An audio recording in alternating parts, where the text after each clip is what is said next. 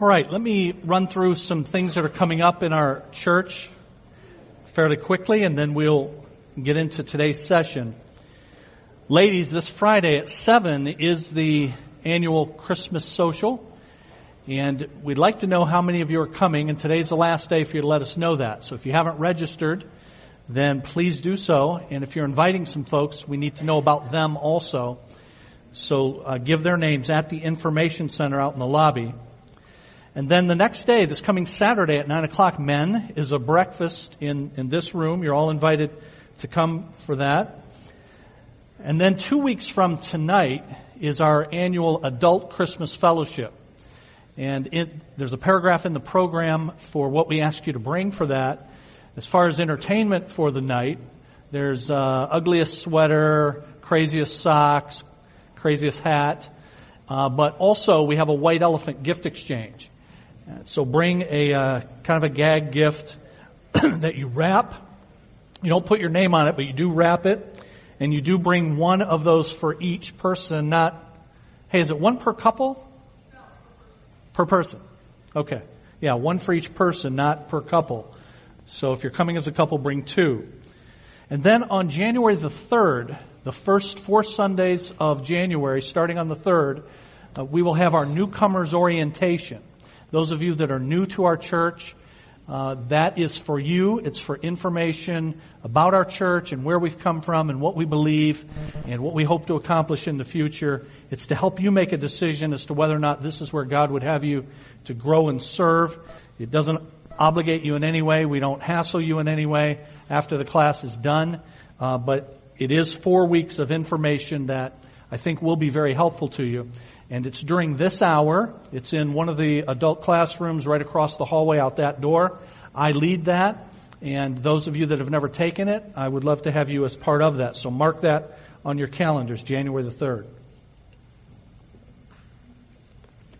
All right, let me review a little bit as to what we have covered in our series, Marriage Matters, Extraordinary Change Through Ordinary Moments we have seen that relationship in general, not just marriage, but relationship in general, is for the purpose of discipleship. And a disciple is a learner or a follower in the Bible. And God gives us relationships with one another in order for us to help one another in the process of learning of Christ and following Christ. So that's why I say relationship is for discipleship. But the marriage relationship in particular is of course the most intimate of all human relationships. And so I define the purpose of marriage as each helping the other to become more like Christ. Marriage is for the purpose of each spouse helping the other to become more like Christ. Now, when we say more like Christ, that means that more and more we evidence the character of Christ. So when we talk about becoming more like Christ, what we mean is in our, in our thoughts, in our words, and in our actions, we are exhibiting the character qualities of Christ. And marriage is for the purpose of each spouse helping the other to increasingly do that. So Christ's character is what informs then our behavior. Christ's character of truth. Let me just give you a few examples. So if God is, is always truthful, then that character quality of, of God is going to inform our communication with each other.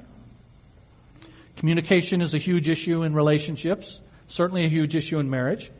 And if we're, if we are pursuing, emulating the character of Christ in our marriage relationship, then it is of necessity going to have to be one characterized by true communication, honest communication. Christ is merciful. God is merciful. And so in our marriages, when there is, when there is conflict, uh, we are going to be people who are characterized by a willingness to forgive. Just as God is merciful to us and that God forgives us. God is, God is love.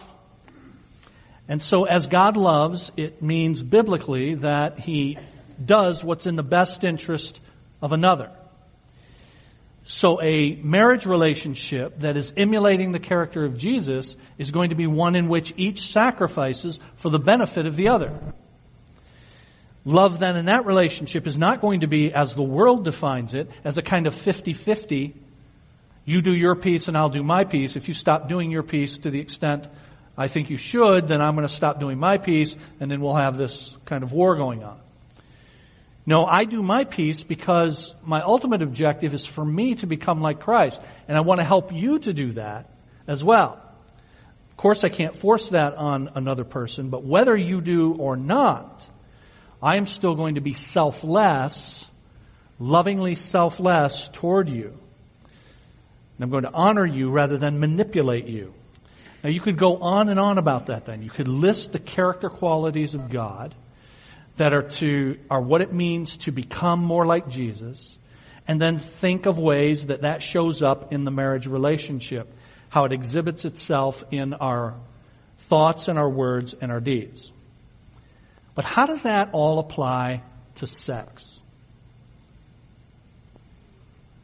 I mean, I get up here and I say, marriage is for the, rela- the purpose of each spouse helping the other to become more like Jesus.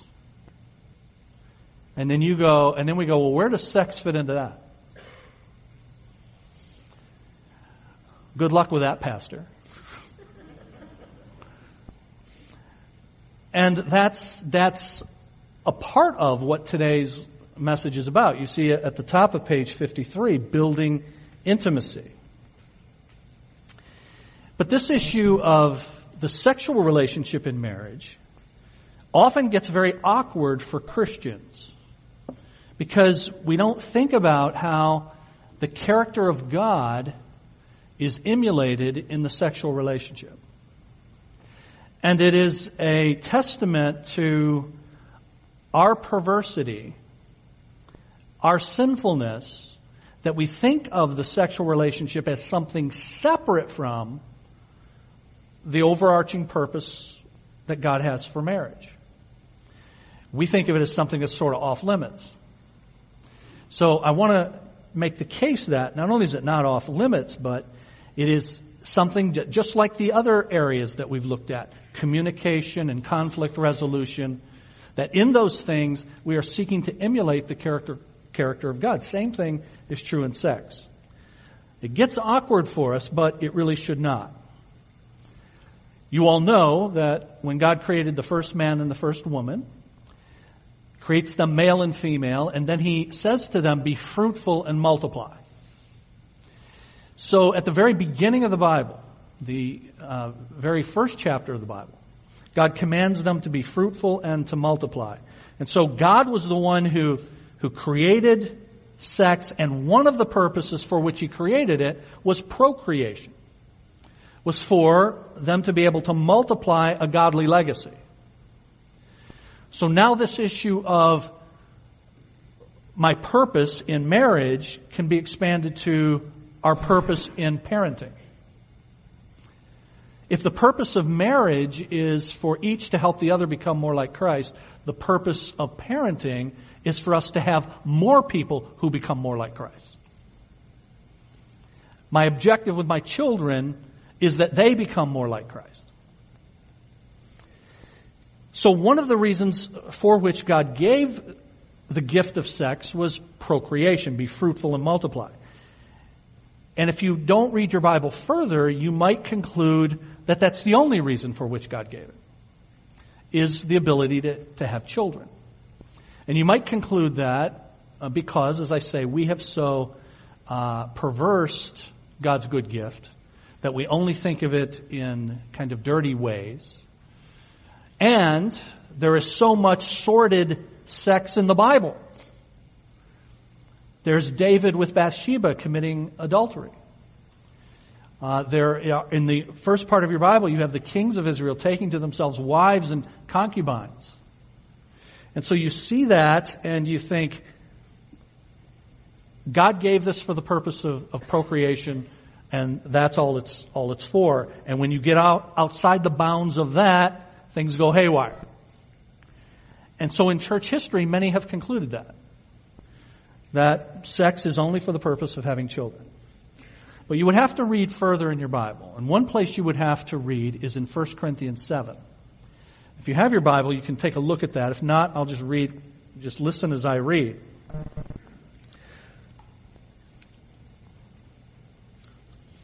But 1 Corinthians 7 starts in verse 1 this way, Now for the matters you wrote about. And if you have uh, an NIV in front of you, you see that after that phrase, it has a colon. Now for the matters you wrote about, colon. So some from the church in Corinth, to whom 1 Corinthians was a letter sent to them, some of them had apparently written to Paul about matters that they were having difficulty with. In fact, as you read through this, as you read through this book, you find that right at the very beginning, in the very first chapter, chapter 1 and verse 10, uh, Paul who wrote it says, I'm writing you because some from the household of Chloe have told me that there are dissensions and factions among you. And the first several chapters of the letter deal with these factions and these dissensions. So as you wonder why did Paul write a letter like the 16 chapters of 1 Corinthians, one part of the answer to that is in the very first chapter. Some people from the house of Chloe said, we've got a problem with dissension, and he addresses that. But then in addition to those opening chapters, when it comes to chapter 7 now, he says, now for the matters you wrote about. So he had two sources of information apparently about what was going on in Corinth. One, the household of Chloe said, here's what's going on, we're a mess. And then secondly, someone wrote to them. Now for the matters you wrote about colon. And then he goes on to speak about, about marriage. And in verse 2 says, Since there is so much immorality, each man should have his own wife, and each woman her own husband. The husband should fulfill his marital duty to his wife, and likewise the wife to her husband. The wife's body does not belong to her alone, but also to her husband. In the same way, the husband's body does not belong to him alone, but also to his wife. Now notice verse 5. Do not deprive each other, except by mutual consent and for a time so verse 5 is saying that for a wife to withhold herself from her husband or a husband from his wife would be a defrauding. Some, some translations have that. Defrauding or depriving. Now, that's not then just for procreation. That the body of the one is, is made for the other. And so here in 1 Corinthians 7, you see that sex is not only for procreation, but it's also for pleasure. For pleasure. 1 Corinthians 7 5. And, if you need any further proof of that, there's the Song of Solomon in the first part of your Bible. And the Song of Solomon is uh, so direct that it's very hard to have that as one of your public scripture readings on Sunday morning. So if you've ever gone through wandered into the Song of Solomon, you will see that God did not intend sex only for procreation, but rather for pleasure as, as well. And just as an aside, just as an aside, the existence of books in the Bible like Song of Solomon have created problems for Christians throughout history because of what I said. We have a hard time thinking in proper ways about even good things that God has made because of how a fallen world has uh, has distorted them. But, but they're in the Bible. A book like the Song of Solomon is in the Bible. And what it says about the pleasure of sex is contained within the context of the whole Bible and the character of God. In other words, it's not just gratuitous sex, but rather it's for a good purpose to instruct us for our good. And that means, guys and gals, we have to get away from the idea of counting swear words and allusions to sex in stuff that we that we watch as the means for determining whether or not I should I should watch it. Did you know that? Counting how many swear words isn't going to help. Look, if you counted, if you counted how many violent scenes there are in the Bible, what, what do you think the Bible would be rated? Think about in the first part of your Bible all of the debauchery that's, that's listed there. All of the rapes. So if you take the approach that says, I'm going to count these things, and if these things are there, I'm not going to, I'm not going to read it, then you can't read the Bible. So that's a false approach. Instead, what you have to look at is the context in which that is presented. And that's exactly what happens in Scripture. There's a context of the character of God and the overall teaching of Scripture that doesn't do that gratuitously. It doesn't glorify that. But it presents it really and honestly. And that's how you should evaluate then the choices that you make. Is this being presented real and honest or is it gratuitous and glorified? All right, off of that. So how do we apply the character of God then to sex that is for the purposes of procreation and for, for pleasure? After all, sex was God's idea and it's God's good gift to married couples. But the Bible doesn't give us a, a how-to on what comes naturally. Instead, hear this, good sex, according to the Bible, begins with good relationship. According to this rubric that we've been using that the purpose for our relationships and all things is for us to be to glorify God, to emulate His character. That means becoming like Jesus. Marriage then is for the purpose of each helping the other to conform to the image of Christ. If that's the case then, the character of Christ applies in this relationship. And the more we cultivate our good relationship, the more now that should evidence itself in the physical relationship. So how does the character of Christ apply to that? Just here's a, a couple of ways. Think about the trust that we are instructed to have in God and His character. God is trustworthy. God is worthy of our trust. In order to have a proper sex life, each party has to trust the other. Each party needs to be trustworthy. For a person to open up his or herself in their marriage relationship, in a sexual relationship, they, they are to do that in the context of trust in the other party. Now you could think about what a lack of trust could do in that relationship.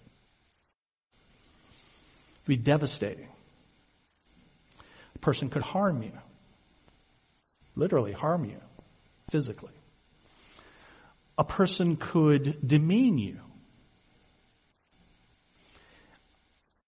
I'm trying to think how many years this would have been. 25 years ago, perhaps when I was working my computer job. I met a guy my age, so we were both about 25 and in our mid 20s. And um, he had, he was newly married. I had been married for three years at that point, and he was talking about struggles that he was having in his marriage. And we were in the parking lot after work, and I remember him weeping because his wife had had sexual partners prior to marriage, and she compared him to them unfavorably. How demeaning, right?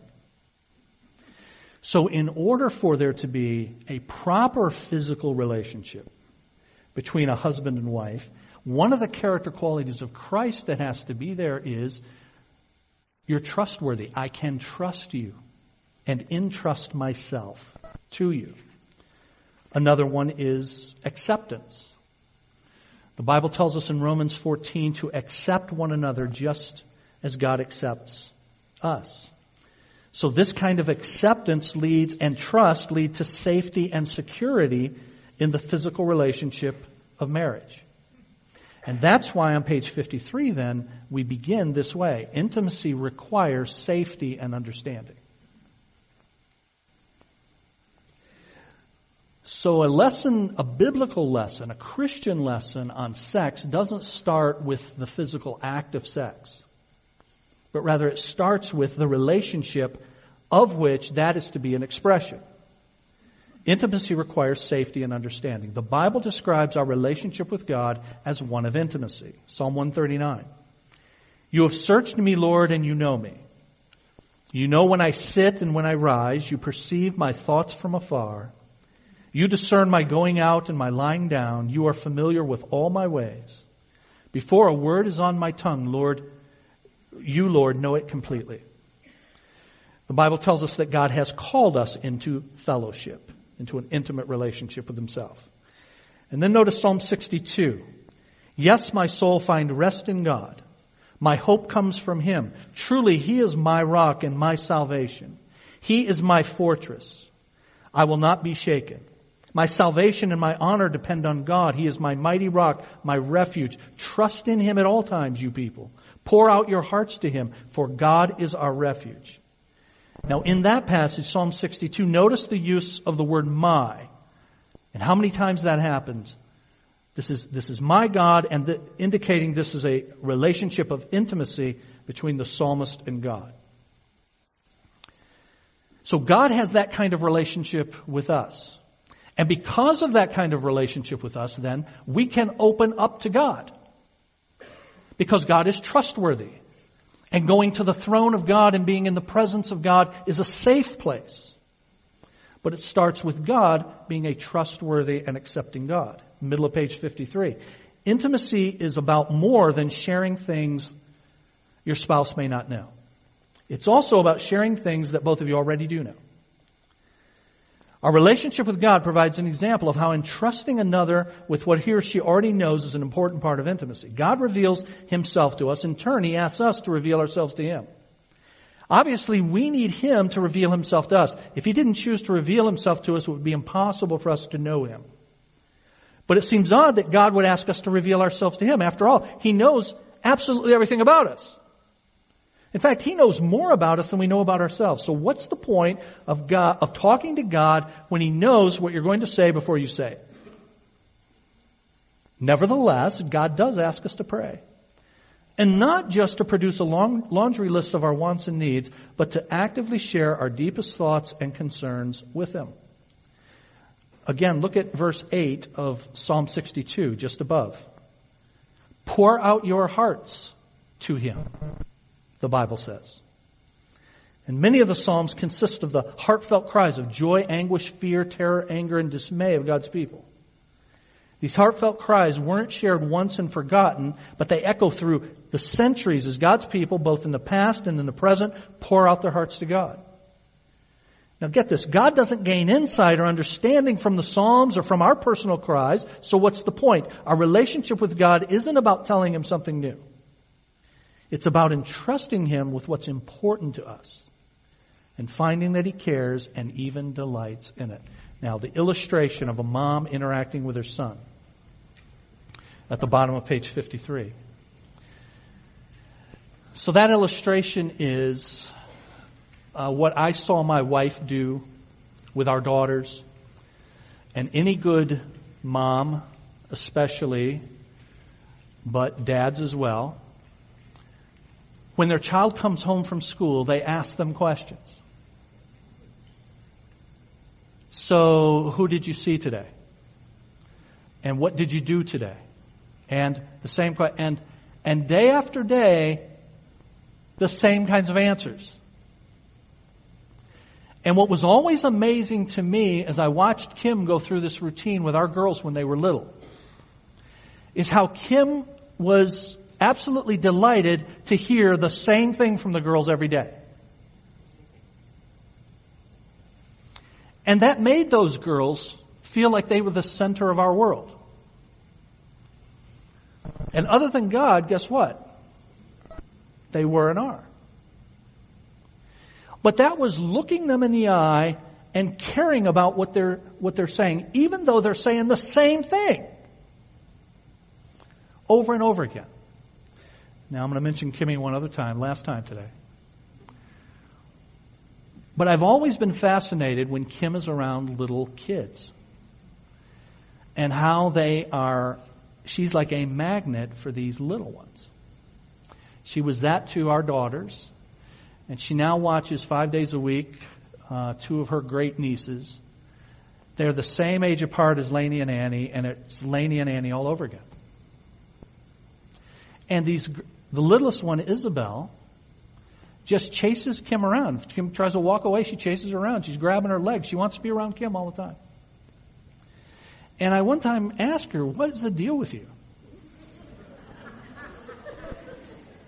These kids, you know, when our daughters were little, they were so attached to mom. You know, I'd come home and they would have this look like, who is he? And my, my role for the first several years of their life was I was just this dude who kind of came home, took out the garbage, you know, paid the bills. They didn't know that, but, and it wasn't until, you know, they were three or so that they really started to appreciate, okay, you're a part of this thing too. But I ask him that, and then she says this to me. She says, I pay attention to them. That was what she said. I pay attention to them. And I've watched over the years then, since she told me that, I've watched over the years that she's done that. And I see her with these two little great nieces, and she's sitting there on the floor with a coloring book, down there coloring with them. And they're messing the thing up and then tearing it out and giving it to her, and it's the greatest prize she's ever gotten. And it's the same thing over and over again. But it's establishing a safety, a trust, an understanding that this person cares about me. And once I know this person cares about me, now I can open myself up to this person. Top of page 54. Our hearts and our relationship can get lost in the details. We become household managers rather than friends and lovers. What you think and feel about the details of your life are critical to really knowing and being intimate with your spouse. But realize too that intimacy isn't just about listening for something new. It means being interested in and expressing concern about what you've heard countless times before. Remembering that it's been repeated countless times. Now get this, because it's important to your spouse. So before you roll your eyes and remind your spouse that she's telling you the same thing you heard yesterday, Remind yourself that your spouse is entrusting you with something that he or she finds important. Delight in the fact that you're being entrusted again and again with the important matter of your spouse's heart. And that's why I said good sex is founded on good relationship. That this is a person that I can entrust myself to and now in the most, in the most revealing and intimate way. So intimacy requires safety and understanding, and then also, page 54, it requires love and acceptance. In the famous love chapter in 1 Corinthians 13, these four verses are often read at weddings. Love is patient. Love is kind. It does not envy. It does not boast. It is not proud. It does not dishonor others. It is not self-seeking. It is not easily angered. It keeps no record of wrongs. Love does not delight in evil, but rejoices with the truth. It always protects, always trusts, always hopes, always perseveres. If you're in a relationship with someone for whom that is a profile, now this is a person that I know is willing to do what is in my best interest in all circumstances and therefore I can open myself up to that person. And then Romans 15, accept one another just as Christ accepted you in order to bring praise to God. Building trust in a relationship requires you to grow in your trust of God. Otherwise, you'll not be willing to risk revealing yourself. All right? So, you see that? If you're going to have a mutually satisfying marital relationship, then you're going to have both parties engaging in this. But as I said earlier, you can't control what the other party does. And it may be that one party is growing, one of the spouses is growing at a rate that is faster than the other. So you buy all of this. I have to be a person who is trustworthy. I have to communicate that what matters to you matters to me, and you can entrust to me the most intimate matters of your heart, and I will treat them in this loving way. And I will not abuse what you tell me or what you do with me in any way. I may do that, but they may not be doing that at the, at the same rate. And so are you going to wait for them to become completely trustworthy before you have an intimate relationship with them? No, you don't have to wait because building trust in a relationship requires you to grow in your trust with God. Otherwise, you'll not be willing to risk revealing yourself. To put it another way, you'll be, you'll be willing to take that risk because you know that God is in it and you trust God to honor your obedience in the relationship. Further, expressing love and acceptance to your spouse will require God's grace to help you remember that you're the undeserving recipient of God's love and acceptance. We don't earn God's love and acceptance, and we should not require our spouses to earn ours. Now, if you'll turn to page 55, this is the first time in our series that I've gone into the homework section. But the reason I have is because there are portions of the homework section that are didactic, that are teaching uh, sections. And I want to point some of those out, and then I want to encourage you to do the homework as I've done each week. But on page 55, third paragraph that starts with working through problems of intimacy can be difficult for many reasons. For one, intimacy often seems to be more of an experience than a choice or behavior. It's hard to do intimacy. It seems to just happen or not happen. How do you control or change something as seemingly wild and unpredictable as intimacy? Intimacy often comes as a surprise. One evening, completely unplanned, you end up sitting on the floor with your spouse, looking at old photos, reminiscing, and falling in love all over again. On another evening, you hire a babysitter, go out to your favorite restaurant, and sit in awkward silence with no idea what to say. Much of what you, much of what we've been considering and developing are elements of intimacy. Honesty, acceptance, getting to know each other better, being willing to share your heart. But here we want to focus on the physical aspect of intimacy. And there are two critical ingredients. Our safety and understanding. But they take effort in order to create them. If you think carefully about how God offers both as He relates to us, it can help us take specific steps toward offering them to one another in marriage. And then you've got some instructions for how to do that. Now if you'll look at page 56.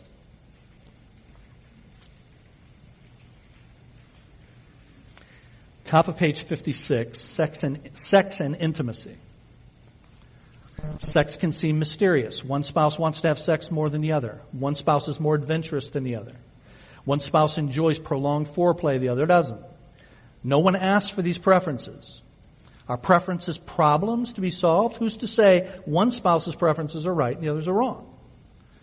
And sex is a subset of intimacy, a particular form of intimacy reserved by God for the most intimate of all human relationships, marriage.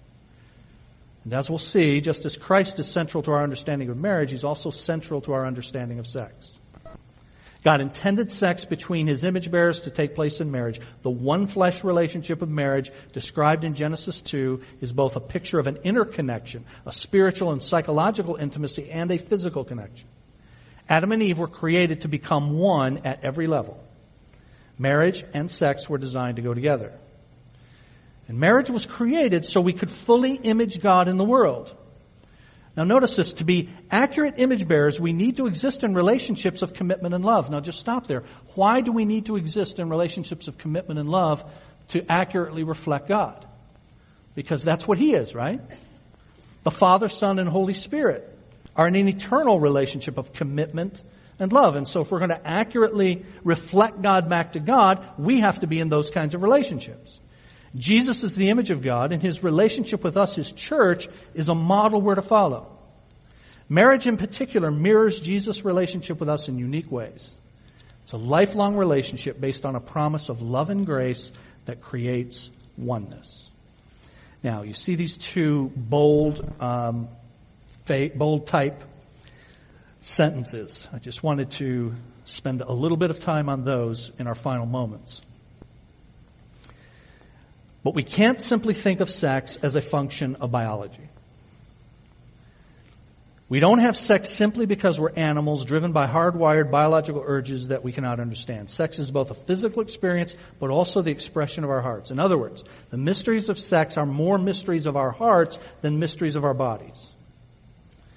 Because sex obviously involves biology, it's important to be alert to physical conditions that can contribute to sexual problems.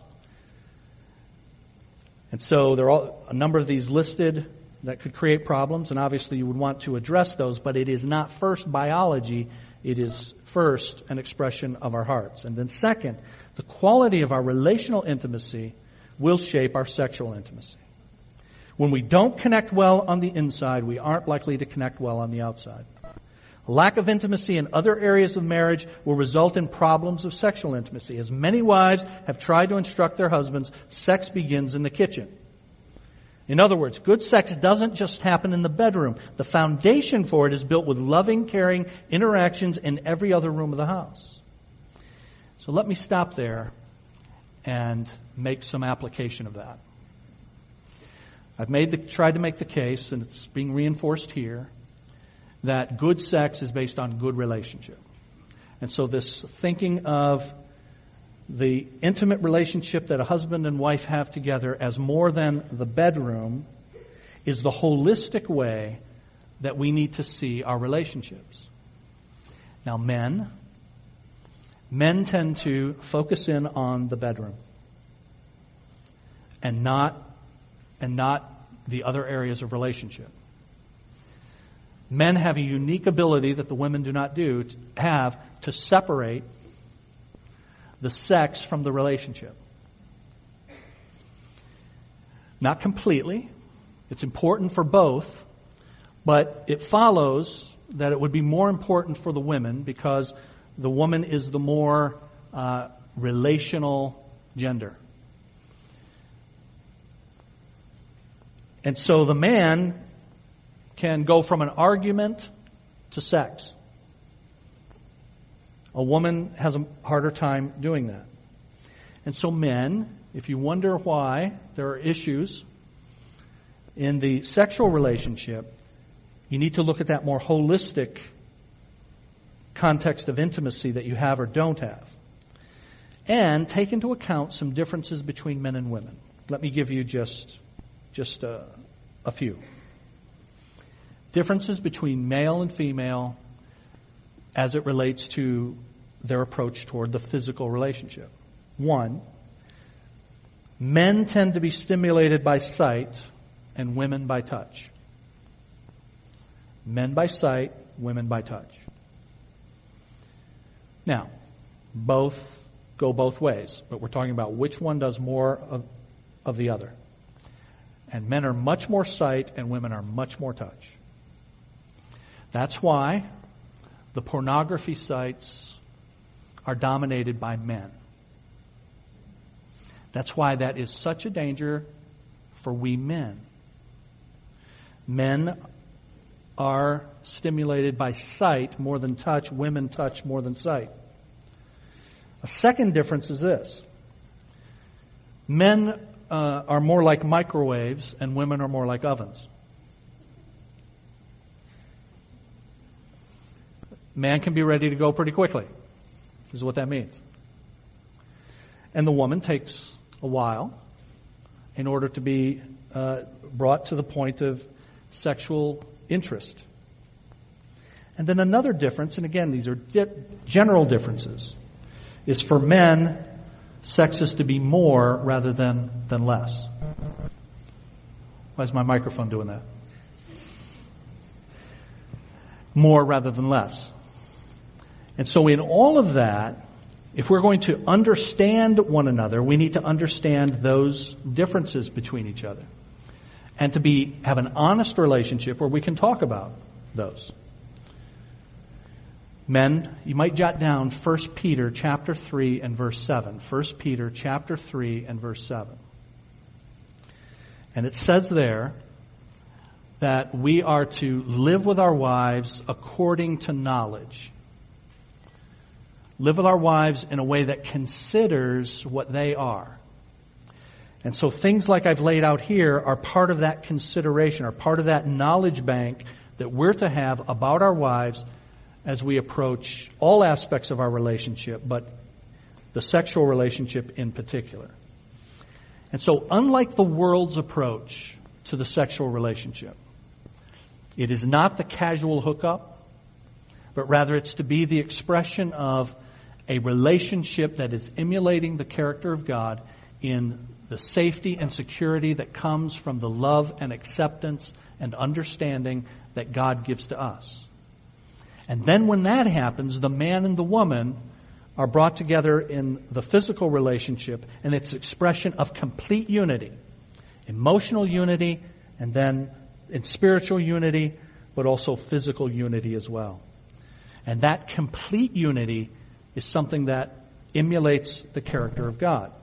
So at the beginning, I said we can readily see how character qualities of God will be manifest in our relationship on things like communication or things like conflict resolution. But now I hope you can see that these character qualities of God and emulating Christ in our relationships applies even to the sexual gift that God has given to, to marriage. Now, there's some very good and helpful homework then for you to do this week on that. And this homework, unlike the homework you've had previously, where you've had an individual section to do and then you've had a couple section to do, this one is all the couples do this together. So couples, I encourage you to get an hour or two away together so that you can do that and benefit from it, alright? Let's pray. Father, we thank you for this time to examine principles from your word that apply to our marriages or would be marriages in the future. And Lord, we thank you that your word is indeed this lamp to our feet and light to our path. And that there is, there is no subject that you have left untouched, either in precept or in principle, to guide us in what you've called us to do. You are the one who has created marriage. You are the one who has created sex within marriage. And you have told us in your word your purposes for that. And you have given us the principles for how it's to be carried out in the context of an intimate relationship with one another. We thank you that you are the God of relationship. That for all eternity you have been in intimate relationship, Father, Son, and Holy Spirit. That Jesus has called his church into relationship with him as his bride. And in those principles, we see how we are to emulate the character of our God, the character of our Savior Christ in our marriage relationship. And then in turn, that issues forth in our physical relationship. I pray, Lord, that couples here would, for the first time perhaps, be implementing that kind of an approach toward their physical relationship. As with all things, as we live in a fallen and distorted world, the perspective that your word gives us is diametrically opposed to that of the world. Oh Lord, help us to resist what the world tells us about your good gift that has been perverted. And help us to use it, help us to, to cherish it, and help us to pursue it in the way and with the spouse that you have given to us. We ask you to go with us this week as we do our homework, as we try to implement the things that we have learned and grant us safety until we return next Lord's Day. We pray in the name of Jesus. Amen.